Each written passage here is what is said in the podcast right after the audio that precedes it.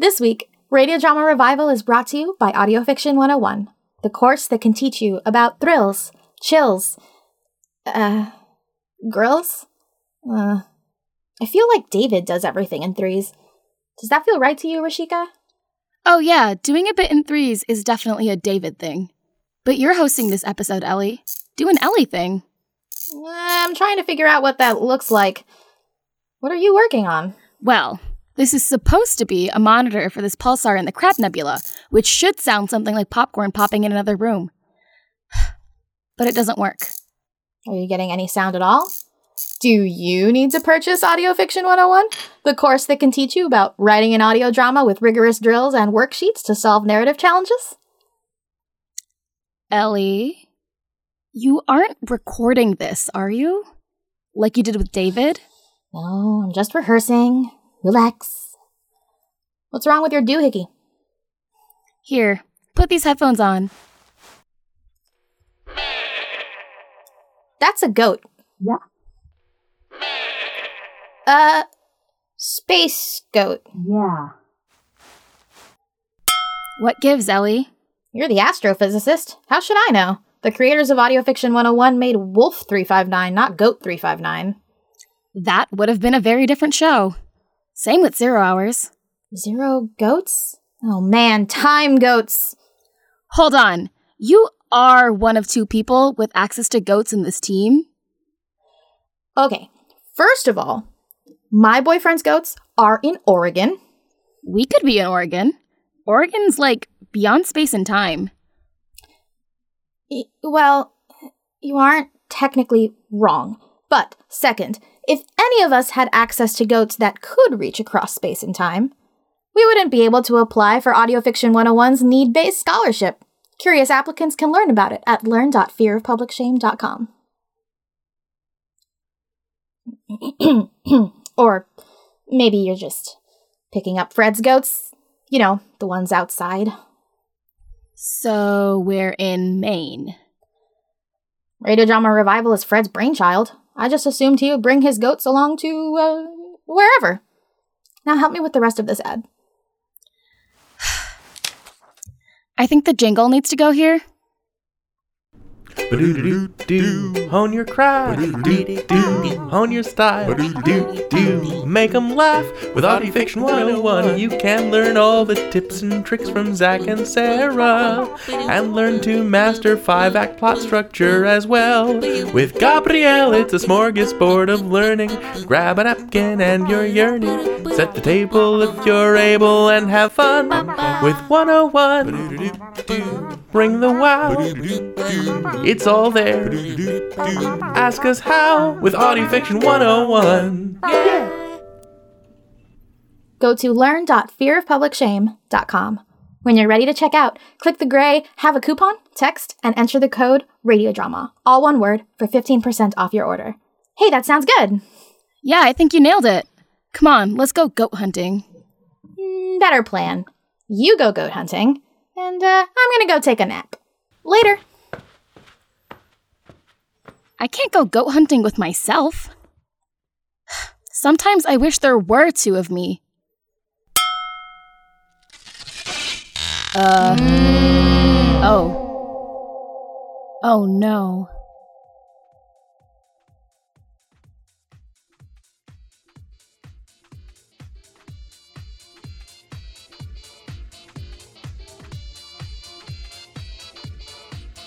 This week, anxiety with a dose of superpowers, the perils of the suffering for your art mentality, and the power of friendship. I'm sitting down with Superordinary's writer and creator, Marissa Tandon, to talk about fame, the press, and the role of superhero stories right here on Radio Drama Revival. Hey, folks! Welcome to Radio Drama Revival, the podcast that showcases the diversity and vitality of modern audio fiction.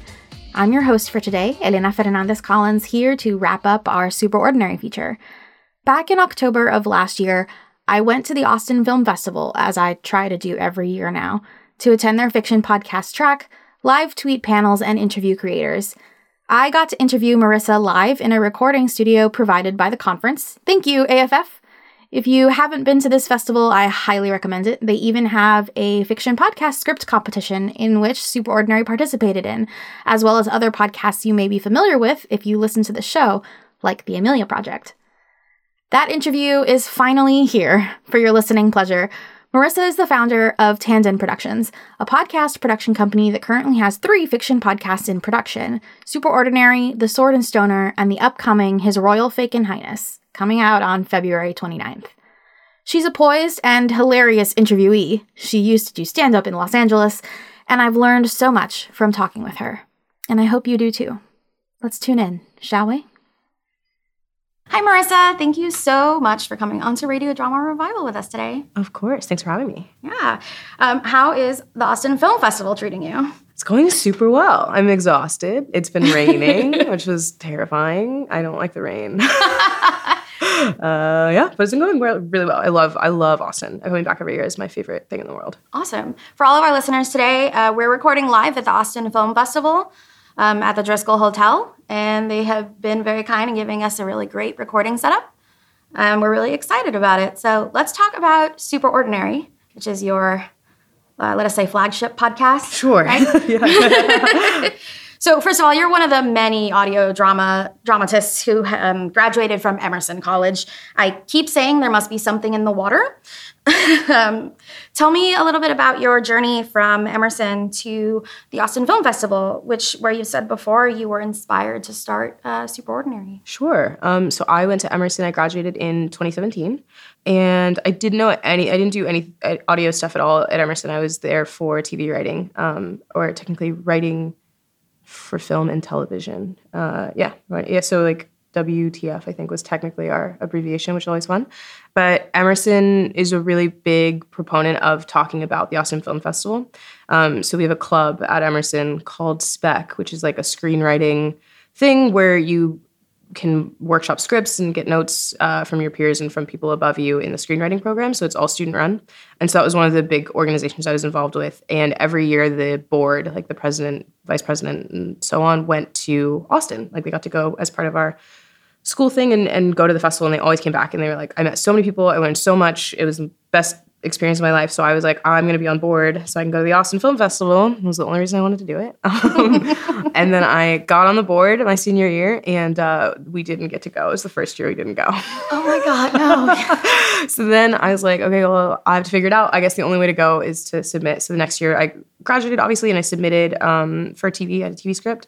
And then it was the first year the Austin Film Festival was doing the fiction podcast competition.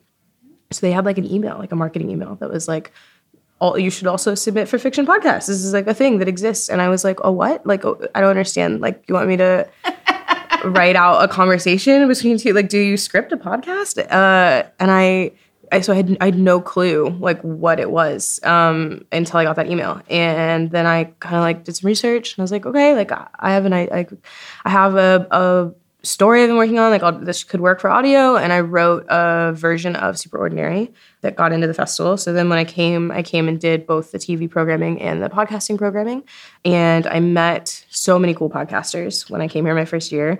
Um, that's where I met Lauren Shippen. Uh, that was where I met Megan Fitzmartin of Red Rhino. That's where I met Ashley Quach of Deck the Halls with Macaroni. Um, and I just and I stayed in touch with all of them. Um, and again, like mind you, everyone knew who Lauren was, and I was like, I don't, I don't know what a podcast is. Like, I don't understand. You're just like a nice person. um, they all happen to live in LA, so we like moved back or went back, I guess, not moved. Um, so we like came back and grabbed coffee and like chatted and i was working in tv at the time in development and was absolutely hating it because it's where you start uh, so as a coordinator and the development side of things is really ugly if you're a writer if you're on the if you prefer to be on the creative side being on the development side sucks because you're seeing like everything that has to get cut and casting and how casting works and how writers get chosen and how shows do or don't make it and it's all the stuff that you like like it's the if you worked behind the scenes at a restaurant you'd never eat there again kind of thing? Yeah yeah i feel that. Yeah, yeah. so i was doing that and i had like moved my way up. I was, I was a coordinator and i was doing well and i um, was just so far away from what i wanted to do and i was talking to these really cool women who were doing exactly what they wanted to do and making the thing. Um, and i felt like i had just been waiting for someone to tell me the show that I wanted to write was was worth being made. And these people were like, I know it's worth being made, so I'm going to make it and I they they were really encouraging, and they're like, you just have to make it. Lauren finally at one point was like, you just have to do it. Um, and so I did. uh, and now that is super ordinary. Yeah. And now you're what writing your fourth season now? Yeah, writing season four. Um, yeah, yeah, yeah. It's amazing. I'm really glad that you got to come here to get inspired in that way from such a great group of people. All those names that you named, they're all wonderful, yeah. wonderful people. Um, so, just for the purposes of, of this conversation, we're going to stick mostly with season one so that we don't spoil any listeners who haven't listened to Super Ordinary. Fair enough. Yeah. so, um, before we dig into some of the other stuff about Super Ordinary, I'm also fascinated by the uh, season one photography of the cast for Super Ordinary. Yeah. To describe it a little for people who haven't seen it, the cast has been painted with streaks of dark and red makeup uh, down from the eyes and across their cheeks. It looks a little bit like scratches. Uh, listeners, the link is going to be in the show notes so you can see them. So, what made you decide to go this route for headshots and performer uh, photos? Does it hold? Meaning for you that might not be readily apparent to most viewers? Yeah. So, um, super ordinary. Sometimes I say super because that's what it was called for so long when I was working on it. Um, but super ordinary was this thing that I'd been working on in college, and I'd I, I'm a really visual person, so I have um, which is hilarious because I work in audio. But um, but um, but I'm a really visual person, so I kind of I knew I wanted something other than just our show art to promote the show and to kind of do everything like that. Um, and I knew one thing that I really was kind of missing when I was looking at other shows was knowing what the actors looked like um, and kind of uh, knowing kind of the people behind it, the voices behind it. I really wanted more of that. I wanted so I wanted our cast to be really front and center, um, even though you're only hearing their voices. So I knew I wanted to do a photo shoot of some sort to be able to promote and have everyone's faces out there. And my little sister Alexandra, who does uh, All in My Head, that's her show. Um, she is a makeup artist. So I sat down with her and I was like, I want to do something cool. Like I, am a photographer, so I grew up like I have like a really clear sense of what I want. I know I want the photos to feel like this and look like this, and I know I want it to be, um, you know, superhero reminiscent, but super ordinary is so far from just a classic superhero show. I didn't want people in spandex or like running around or you know in like costumes. Trying to imagine Annika in spandex. Yeah, right. It just working. doesn't work. Like, so I knew I wanted something that kind of like still showed people their face, uh, but also kind of showed a distortion, which is a lot about. We we settled on the color scheme because it's a lot about the darkness inside of you um, coming out to be something really spectacular. Um, so I wanted close shots. I wanted something that that felt really close and really personal, but also a color scheme that fit kind of the mood of the first thing you see when you look at it is you're like, oh, that's so cool. It's really striking. It's so cool you have superpowers. And then you kind of look at it a little bit more and you're like, well, it's kind of messy. It's kind of like taking over your face. It's a real mess to get off. Like you can't, like it took hours. Like people are like sitting there with makeup wipes after like for a really long time. Um, and it's, it's hard to get away with from and it's not clean and it's not cut. And that's where a lot of their powers and everything comes from. It's something that sounds cool really at the beginning. And then as you dig into it, you realize like, ah, maybe it's not the coolest thing. That's amazing. First of all, like that's that's actually pretty much exactly what I was hoping for when I asked this question.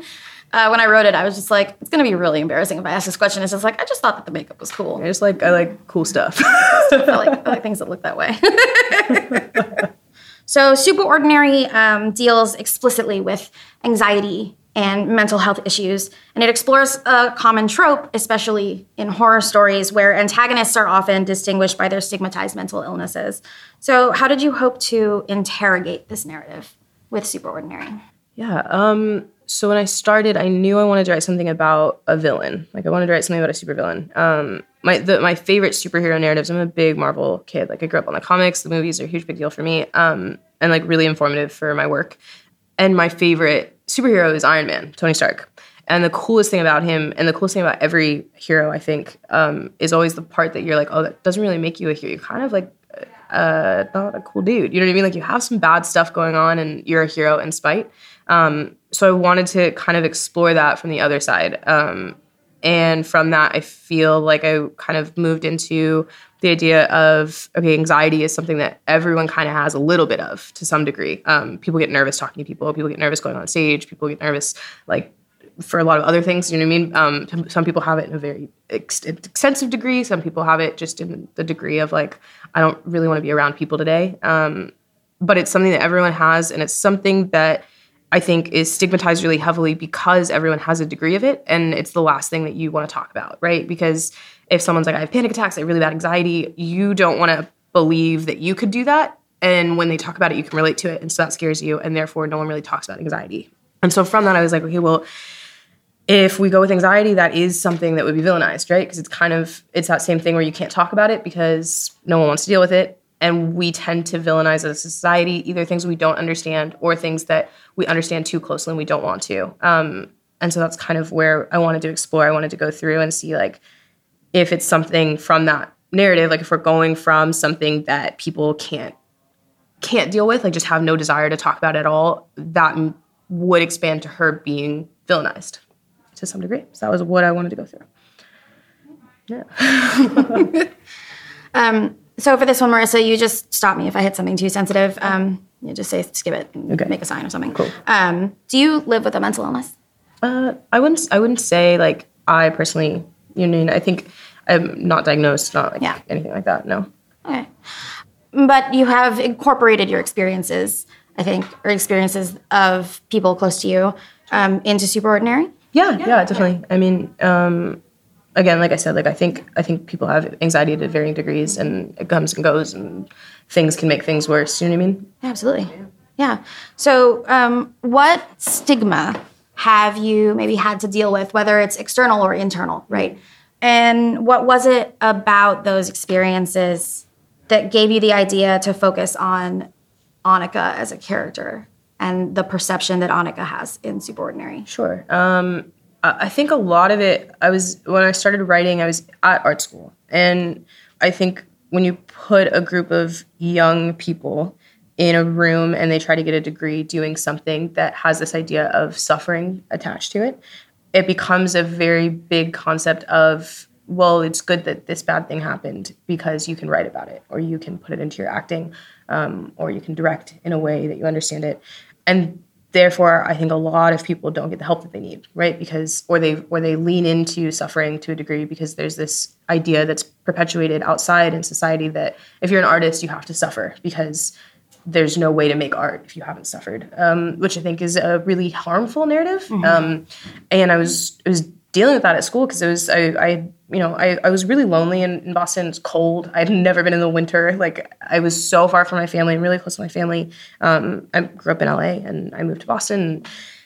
I was just so far from everything that like i knew and cared about. And uh, boston also has like three days of sunshine which is so not good for anyone Yeah, I moved to Portland after growing up in Puerto Rico. Yeah, Uh, bad. yeah, it's just it was, it was a really big shock to the system. You know what I mean? Um, and I'd I'd grown up with really, really, really close friendships, so I was really used to having this like close group of girls that I, I went to an all girls school, so I started in seventh grade, and I've known the same people and been with the same people since I was twelve years old. Um, and then we all scattered across the country, and some people went out of state, out of out of the country for for college, and so it was, it was really kind of like lost to a degree. Um, there was just this stigma at school of like, well, that's good. Like, it's good to have to explore how you feel and like go through that, but not exploring it in a healthy way of going to therapy or like, which is a thing that you can do. It's so fine. Um, it's so good for you. Um, so it was this kind of idea of like, okay, like let's let's sit in a room and like drink and like uh, just feel our feelings. And I was like, guys, that's like like I, but you know, you get caught up in that. Like that's that's what everyone's doing. And it's people that you respect and people that are making great work. And so it's um and you know, and also like everyone you're studying also did the same thing. You know, like everyone who made like you watch a great movie and you're like, oh, it was amazing. Like I wonder why they made that. And you know, you watch like um you watch like The Dark Knight, right? And and the Joker is one of the best performances ever. Um, Heath Ledger killed it, but Heath Ledger also talks so much about um, or Heath Ledger used to talk so much about how what space he put himself in and how he got there and why it was important and all that. And obviously, it wasn't a great place for him to be in for his art, quote unquote. Like there's there's so many harmful narratives I think in how to deal with things as an artist. And there's like this idea that it, it sounds really romantic, right? Like oh, you're creating something out of your pain. Like that's what we're supposed to do. That's why we're here. But it also means you're not healthy. Like you're not doing what you need to do. And so I just found myself like kind of trapped in that world of like all of us are just here to feel our feelings and like make something dark out of it. Um, hated it. Um, but I think I wanted to kind of deal with okay like this is how i'm feeling like i'm anxious today like i i don't want to go to class like i don't want to be around people that i don't like or might like not like my work or or all that and you're in just a creative environment every day where all you're doing is exposing your work um, i was taking workshop classes every semester which is great i really worked really hard and wrote a lot and whatever but it's also okay every single day something you wrote is being ripped to shreds in front of you and it's something you cared about and those kinds of things. So I, I was like, this is this is how I feel. I feel stressed all the time. And I also feel like I can't talk about it because if I talk about it, people are like, yeah, you're supposed to be stressed. You're supposed to be nervous. Like, this is how it works. Um, and I wanted to deal with that. Like, so then I felt like, okay, so I have a couple people I can talk to. I've like, I could call my family and talk about that. And they can be like, yeah, that's not normal. like, it's not good. Um, Validate and- your feelings that like, eh, this doesn't yeah, feel right. right. Yeah, I was like, oh, this feels gross. They're like, yeah, it's because it's gross. Like, calm down. Like, it's not good. Um, and you know, I talked, I talked to, I talked to friends that weren't in the arts, that were going to school for other things. And I think, um, I think we had grown up in such a stress culture. I went to like a really competitive high school, um, and there's always this idea of like, oh, well, I'm taking five APs and like blah blah blah. Well, I'm taking six, and like I'm also taking these other classes, and I have this internship, blah blah. blah. And it's like this competition to see who can be more unhappy, almost. Um, and I think we'd all grown up in that culture, and I finally was like, I just don't, I just don't think this is good. Um, and I knew it was something outside of the arts to a degree. Like my friends that were studying medicine um, and, and on track to go to med school were already panicked about grad school freshman year. Um, and so it kind of it kind of just built and built and built. And I finally was like, I just want to write something that that deals with how I feel about the fact that a lot of people feel like they can't get help and like what happens when you don't. Like I think a lot of people have written great things about people who do get help and how to, how to you know make moves through that, but there are so many people for so many reasons that feel like you can't talk to anyone about it and it gets so much worse and it gets uncontrollable and that's kind of where Annika came from um, because if Annika had talked to someone maybe things would be okay just once just once, just find someone. I see this a lot in the in the slam poetry scene, right? Okay. Um, yeah, I see this a lot in the slam poetry where you're supposed to stand up on a stage and you're supposed to create art out of your trauma, right right? And it has been a subject of concern in slam poetry circles, especially recently. yeah But would you say that writing Superordinary uh, was cathartic for you? I do. Yeah, I think I think writing for me overall, I think now that I've grown up a bit, uh, is always cathartic to some degree. There's always something that I think you're getting out because otherwise, you're even if you're writing comedy, like when I when I work on Stoner and Stoner, that's cathartic for me because I get to laugh and I get to have a good time. Um, writing Superordinary is cathartic even in a degree that it can sometimes be like okay, I'm exhausted, um, but I feel like I got something on the page. Superordinary's superheroes and and villains maybe um, are are celebrities. Their actions and opinions are synthesized into gossip columns and headlines. People stand them or despise them, love them, fear them. So, what are you saying here about celebrity culture? It's so interesting. No one has asked me about that aspect of the show. Um, I mean, I think it started out as the the fact that I mean, if people were running around flying and, and doing and blowing things up, and I almost cursed and I don't want to do that. Um, like if you think about it, like people have superpowers and they're doing supernatural things, and to a degree, it's going to be public at a certain point, um, and that's going to be something that people obsess over. I, so I think that was a, a just a world building thing that's that has to happen. Like there's no way that I mean, maybe there is. Maybe there are people running around blowing things up that we don't know about. But like, I do feel like if tomorrow someone blew up a city block in New York because they could do it with their mind, like we would find out, and it would be a celebrity aspect of things. Um, so I didn't see a world in which we could do it without it being public and without it being a celebrity aspect. But I also uh, I did grow up in LA, um, and I did work in the TV industry and the film industry, for a while, and. I use also I also was a stand-up comedian and I did improv, um, so I'm really used to being on stage. And there's a public and private life, right, that comes from all that. And I was used to that concept from a young age because I had friends that um, their parents worked in the industry. I had friends who were acting when we were really young. I had a friend who did a really big movie right before we graduated. Um, and it, it changes kind of who you are as a person and and it changes the way that you can respond to things um, because people are paying attention to you and there's so like on a grand scale like there is this level of when you get some sort of notoriety whether it's good or bad um, whether it's something that like you want to be known for or you don't you are then known for that thing. Um, and it creates i think a divide right? So like when i'm on stage i'm talking about myself very personally. I talk i talk about very personal things that i think are funny. Um, but those are my experiences but it's also a character that you've crafted to be on stage with. And then when i step off stage i'm not that person necessarily. Um, so i just i wanted to explore that divide a little bit and also kind of explore the fact that like with our heroes those those things are still coming from like a, a part of themselves that they don't they're not happy about their powers are still coming from a thing that they maybe don't want to be public but it is a public persona and you have to kind of spin right like we live in this world where everyone has a public and private persona because of the internet. So your Instagram has to be the best parts of your life. Every single day you're like, "Oh my god, I'm having brunch today." Like it's just so great.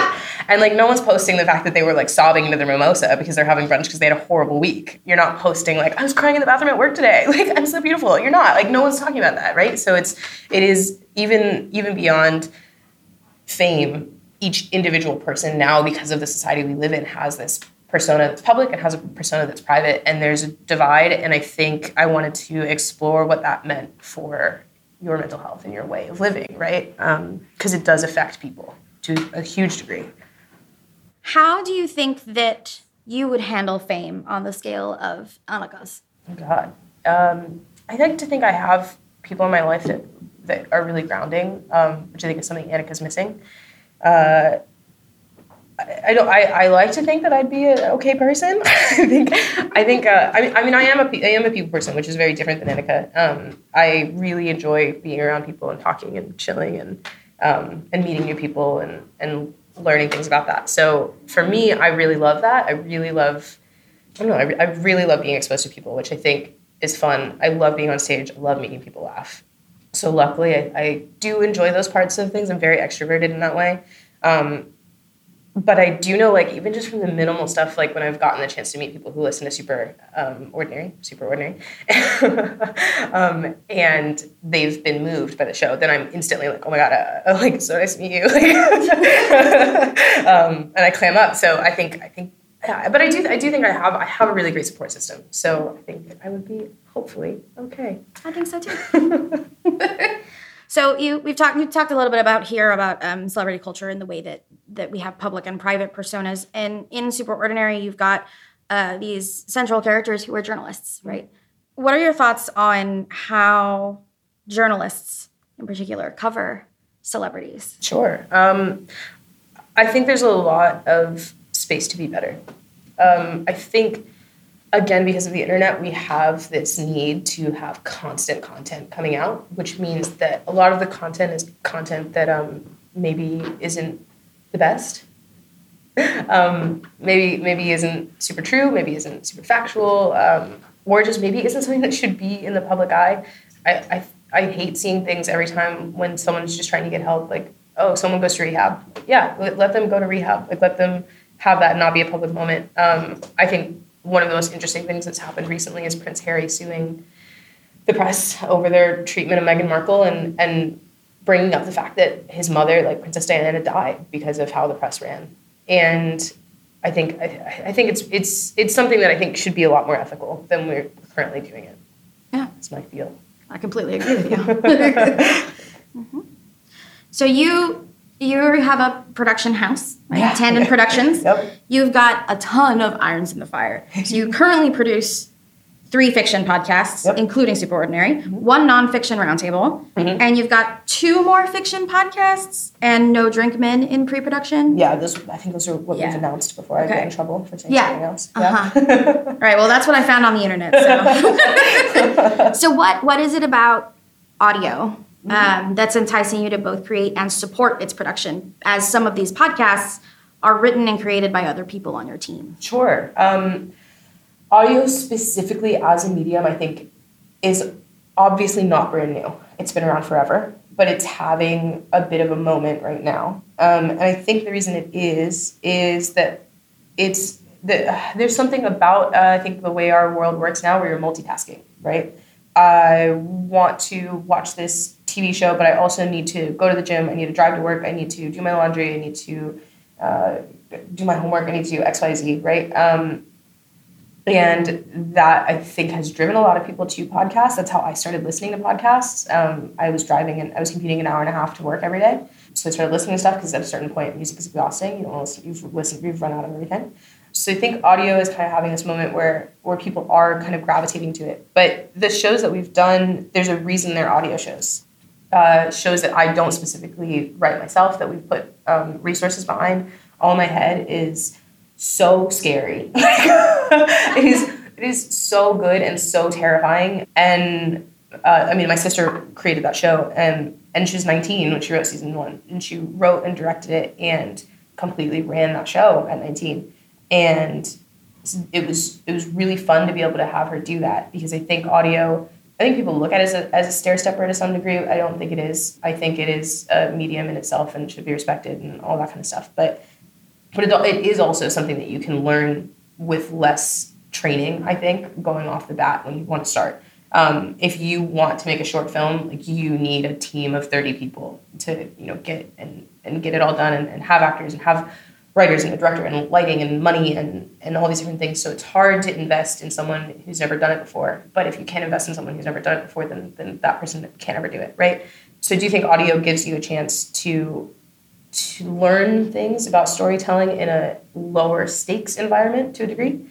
And it also uh, it also forces you, I, I think, to be a better writer, in my opinion. I said this yesterday on one of my panels, but I I went to school for screenwriting. I went to school and learned how to write and learned how to be visual. And then when I went into audio, I was like, I every part of this has to be perfect because if not, I can't be like, well, it's really pretty to look at. So there's so many movies I have watched and seen and been like, oh, I mean, the story sucked, but it was so pretty. Got an award like, for cinematography. Yeah, you know I mean? there you go. Like, it's, but and that's and that's that is a craft. Like that's great, and so you have a lot more chances to be wrong about something in a visual medium than you do in audio. Because if if you don't have me in three minutes, eh, because I can't I can't see it. I can't be like I'm watching this because that actor is so hot. I just want to enjoy watching him on screen, or I want to see these hills of Ireland that we're filming at, or whatever. There's you. It's it, the story has to be good. The acting has to be good. The writing has to be good. The sound design has to be good. And so it forces you to be like, everything counts, everything matters, everything has to be good. Um, so I really like that. And I think that's why we've kind of put a lot of time into audio. And we've put a lot of time into training writers to write for audio. The, our new shows, right, uh, His Royal Fake and Highness and Sponsor, both of those we brought in writers who had never written for audio before. Um, Mia Kadama, who plays Annika, wrote on Sponsor. She is a TV writer and uh, she's a very visual person. She's an incredible actress. And I was like, I really want you to come in and, and start writing. Like, I, I want you to buckle down and try it out. And she did a great job. We had Jennifer Finkles on that show too. She had never written um, for audio. Uh, His Royal Fake and Highness is uh, Kelly Gregg, who I did comedy with um, and had never really written a script before. And she's an incredible comedian. Like, we, she's uh, improv is storytelling and it is writing on stage to a degree. Um, but she had never done. She's in law school right now. Like she's wow. yeah, so she, she's doing she's doing law school. She's just a practical woman. I love her. And our other writer on that show is Alex Wisenhunt, um, who lives in New York, and we went to college together, and has also never written for audio. So I think I think it gives you a chance to kind of bring people in, teach people how to do things, and really give space for people to grow because you do have kind of it, it is a training ground like it is a space to be able to say like okay everything you know about what to lean on doesn't count anymore so figure out how to write better I'm really impressed by all of the mentorship that the Tandem Productions is clearly, obviously doing. That's yeah. really impressive, and I think we need more of that mm-hmm. in the audio space. Uh, but what is your pie in the sky dream for Tandem Productions?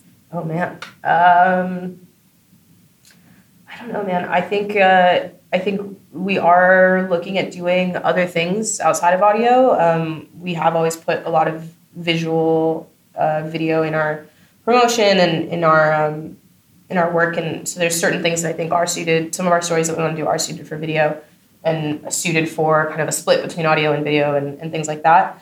But I also I I love what we're doing right now. Like I, I know that sounds cheesy. I want us to continue doing what we're doing on a grander scale. I want to continue bringing in people who who might not have opportunities elsewhere and and help them do that. And I want to continue making shows that probably wouldn't have a home elsewhere. Um, I don't know that that Super Ordinary could have been really mainstream on TV off the bat. I think uh, I think again it's we're talking about stuff that people don't necessarily want to talk about. Um, so you know I, I want to keep taking those shows that that maybe don't have a life to start somewhere else and give them that space to be what they should be. It's wonderful. Thanks.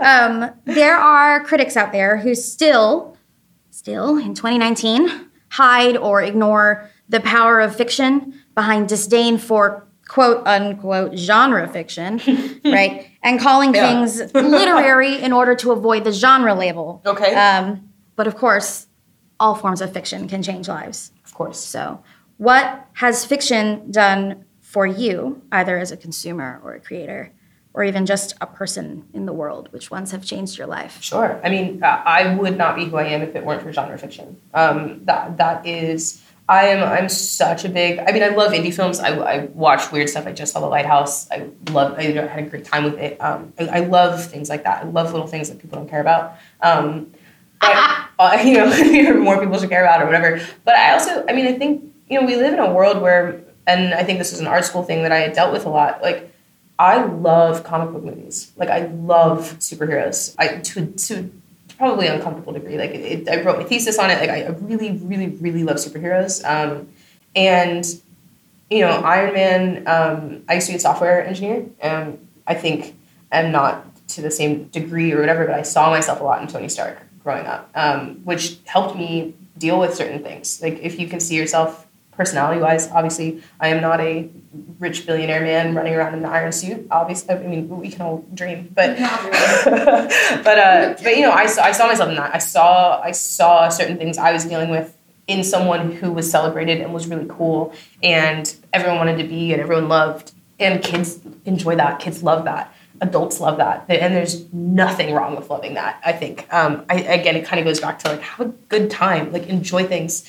And I think genre fiction has the chance, and mainstream fiction has the chance to change minds that maybe wouldn't have been changed otherwise, right? So uh, everyone's going to go see a Marvel movie. Everyone. It, it, it is it is at the point. Even if you don't like them, you're still going to go. Um, it, it just you know it's, it is it is what it is. So to have that level of power, right? To be able to say, I mean, we could make whatever we want, and you're going to come see it. There's a level of like, cool, we can we can do what we want now because we've built that on this core group of people. Um, and like I've I've had conversations with men that have changed because of Captain Marvel. I've had conversations with people who've who've changed their minds because of Black Panther. I've seen little kids that are like, I want to be Black Panther, and they're like, that's that's so cool. Like it, it's I've seen young girls dressed up as Captain Marvel. I've seen young boys dressed up as Captain Marvel. I think like having that level of power and having that level of influence, you can do things that are fun and things that are fun that everyone is going to see, which does still change a mind, right? So like I mean, 2008 when Iron Man came out, could Black Panther have come out? Maybe not.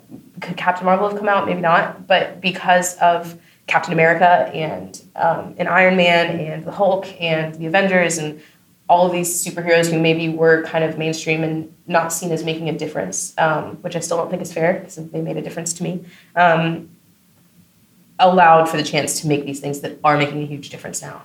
And I think having, I think mainstream does not get enough credit for the fact that mainstream is what changes mainstream's mind. Um, so yeah, that's how I feel about genre fiction and the fact that people don't want to talk about it. Yeah, and you know we've we've talked before off mic about Of course. about this kind Yeah. of thing, and and you know I could go for another hour. So. yeah, sure. Um, uh, so importantly, I think with with Super Ordinary, also um, I see it when I listen when I listen to it, I, I see it as a kind of coming of age story, right? Since Annika is seventeen. And in season one, she's telling all of her stories about times that her powers have gotten out of control. So, what was important about making Annika a high schooler to tell this story about the link between anxiety and power? Sure. I think I love um, I love teen TV. I grew up on MTV. I used to work at MTV. It was really fun. Oh wow! Um, yeah, it's a great time. uh, I don't like to throw that one out because it makes me happy. Um, um, but uh, yeah, no, I think I think there's a space about being a teenager, um, especially being like 16, 17, where everything is the end of the world.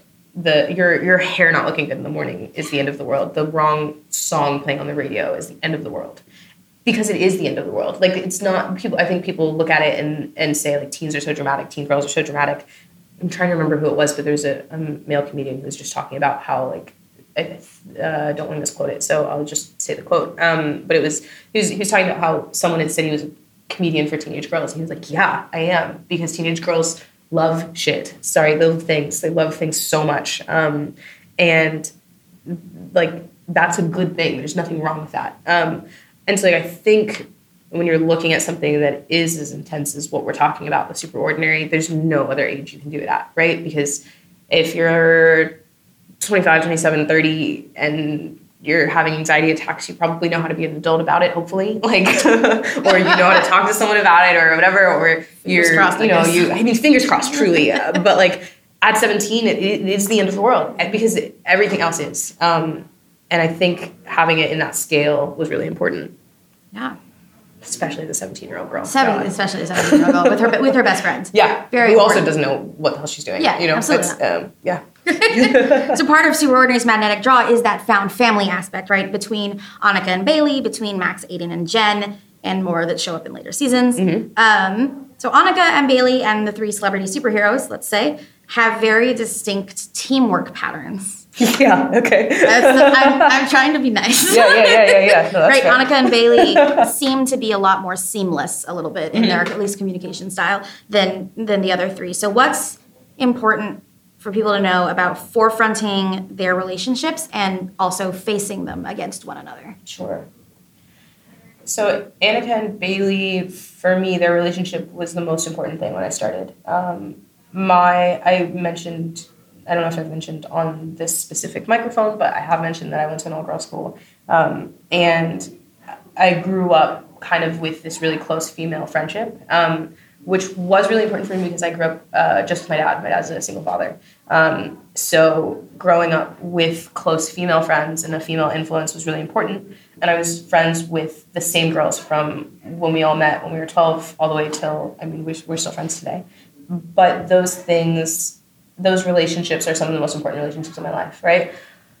But I also can look back at them and say that there are certain points we should have talked to an adult, not each other. And that was like a really important aspect that I wanted to explore um, with Annika and Bailey. Uh, I think that level of their friendship was probably unhealthy, just like it was unhealthy when I did it as a kid. Um, but you also feel like you're 17, you're an adult, you're invisible. Like, I'm leaving this house in a year. Like, what are you going to do wrong? Um, and uh, I wanted to explore that, right? I wanted to explore like these this platonic friendship, and I think hopefully people get that to a degree. It's great to have someone you can sit down with and, and have support you. Um, and then uh, there's also a degree that like maybe you should be talking to someone else. who knows what they're doing. maybe, Maybe. maybe at a certain point, like you should go to a therapist, not your best friend. Um, those those things are important. So uh, that was that. And and with the heroes, I wanted to explore the idea that uh, these people are being celebrated for something maybe they shouldn't be celebrated by, um, and. They are trying to be in charge when they shouldn't be in charge and therefore that relationship becomes toxic and you got to kind of look at you know the power that you're taking on and taking on too much of someone else's problems and taking on too much of your own and where does that become at a certain point you have to break Right. yeah. Okay. Thank you so much. I just have one small last question for you. What is your superpower? And what is it triggered by? superpower uh, i uh, i would say i wish i had one um, um, I don't know. I think I think my superpower is my writing. Like I do think um, it's the thing that I feel like I'm supposed to do, um, and it is triggered by a desire to not fail in life, or desire. I, I think it actually no. You know what? It is. It is. Uh, I'll go back and change that answer. It is triggered by my desire to make people laugh and make people feel good. Um, yeah, Solid answer. Thank you so much, Marissa. Yeah, it's been really nice talking with you. it's been great. Yeah. Thanks.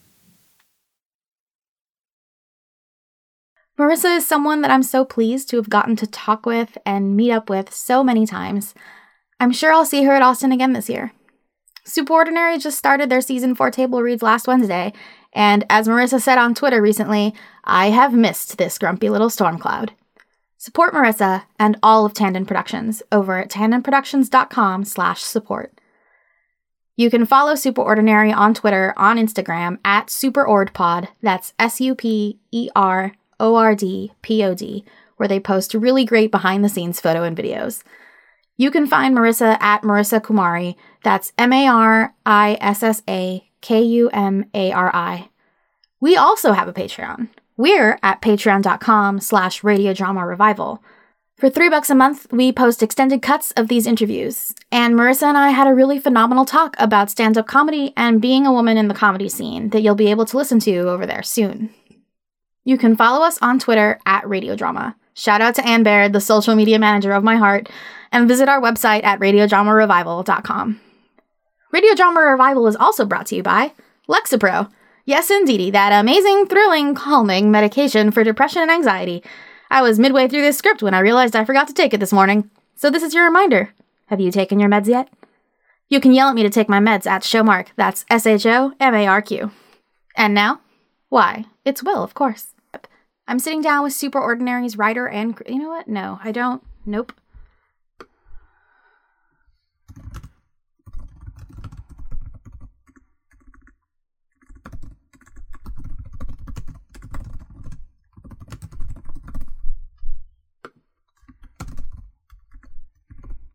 There we go. Okay. Let's try that again. I just um just kept myself from burping into the microphone. You're welcome. This week. Nope. Mm-mm. Tired. Angry. Bad.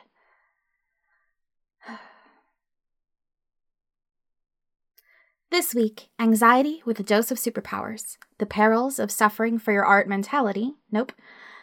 Nope, nope, nope. I can't read. All right. This week, Thanks, anxi- Wil. What's that? In the distance. Coming closer. It's not a bird. It's not a plane. It's. It's the end of episode gong. Good morning, Wil. I recorded, And which then means it's forgot to time for the upload credits. it, and then something happened to the recording, and it was bad. This episode So was recorded in Portland, Oregon, which is the unceded territory of the Chinook Indian Nation, the Cowlitz Indian tribe, and the Clackamas tribe. If you live in the Americas, Australia, or New Zealand, you can learn more about the Native, First Nations, or Indigenous heritage of your area by visiting whose.land. Joey Clift over at Joey Entertainment on Twitter posted a great Twitter thread highlighting Native creatives who he thinks are people to watch in 2020. You can find the link to that thread in the show notes. Give them a follow and support their art. Our theme music is Danger Digadoo by DJ Stranger Danger. You can find his music on SoundCloud. The Night Hound is live on the radio, ready to note and name every caller on this very special superhero credits hour. You might know him as Jay Cohen, our Patreon supporter. Stitching up foes to protect their people is the Diamond Weaver, line producer extraordinaire Wil Williams. Breaking hearts and taking names and then doing it all over again is Jet Scream, interviews producer Eli McIlveen. He brings sunshine and vengeance in equal measure to the dark city as Sunstroke, our assistant producer Sean Howard. Collector of secrets, yes, even yours, dear listener, is Agent Memory, researcher Heather Cohen. No relation to the Night Hound. The dynamic duo themselves will rage across the sky and sea as the dragon shift in the corporeal forms of submissions editors Ravenwing and Snakefang, or if you must, Rashika Rao and Elena Fernández Collins. Knower of all and willing to part with that knowledge for something in return is Mix Omen, social media manager Anne Baird. Rogue leader and dashing hero Captain Spark may light the flame of your revolution, executive producer Fred Greenhalgh. The deceptively calm smile of this man will surprise you when he breaks out his force field. It's the Jolly Shield, or our regular host, David Rheinstrom. And that's a wrap for the Superhero Credits Hour. I'm your host, Elena Fernández Collins, and this has been Radio Drama Revival. All storytellers welcome. Going to redo that sentence because I felt the pop happening and it hurt me. Jesus. Marissa is someone that I'm so pleased to have gotten to talk with and meet up with so many times. I'm sure I'll see her at Austin again this year.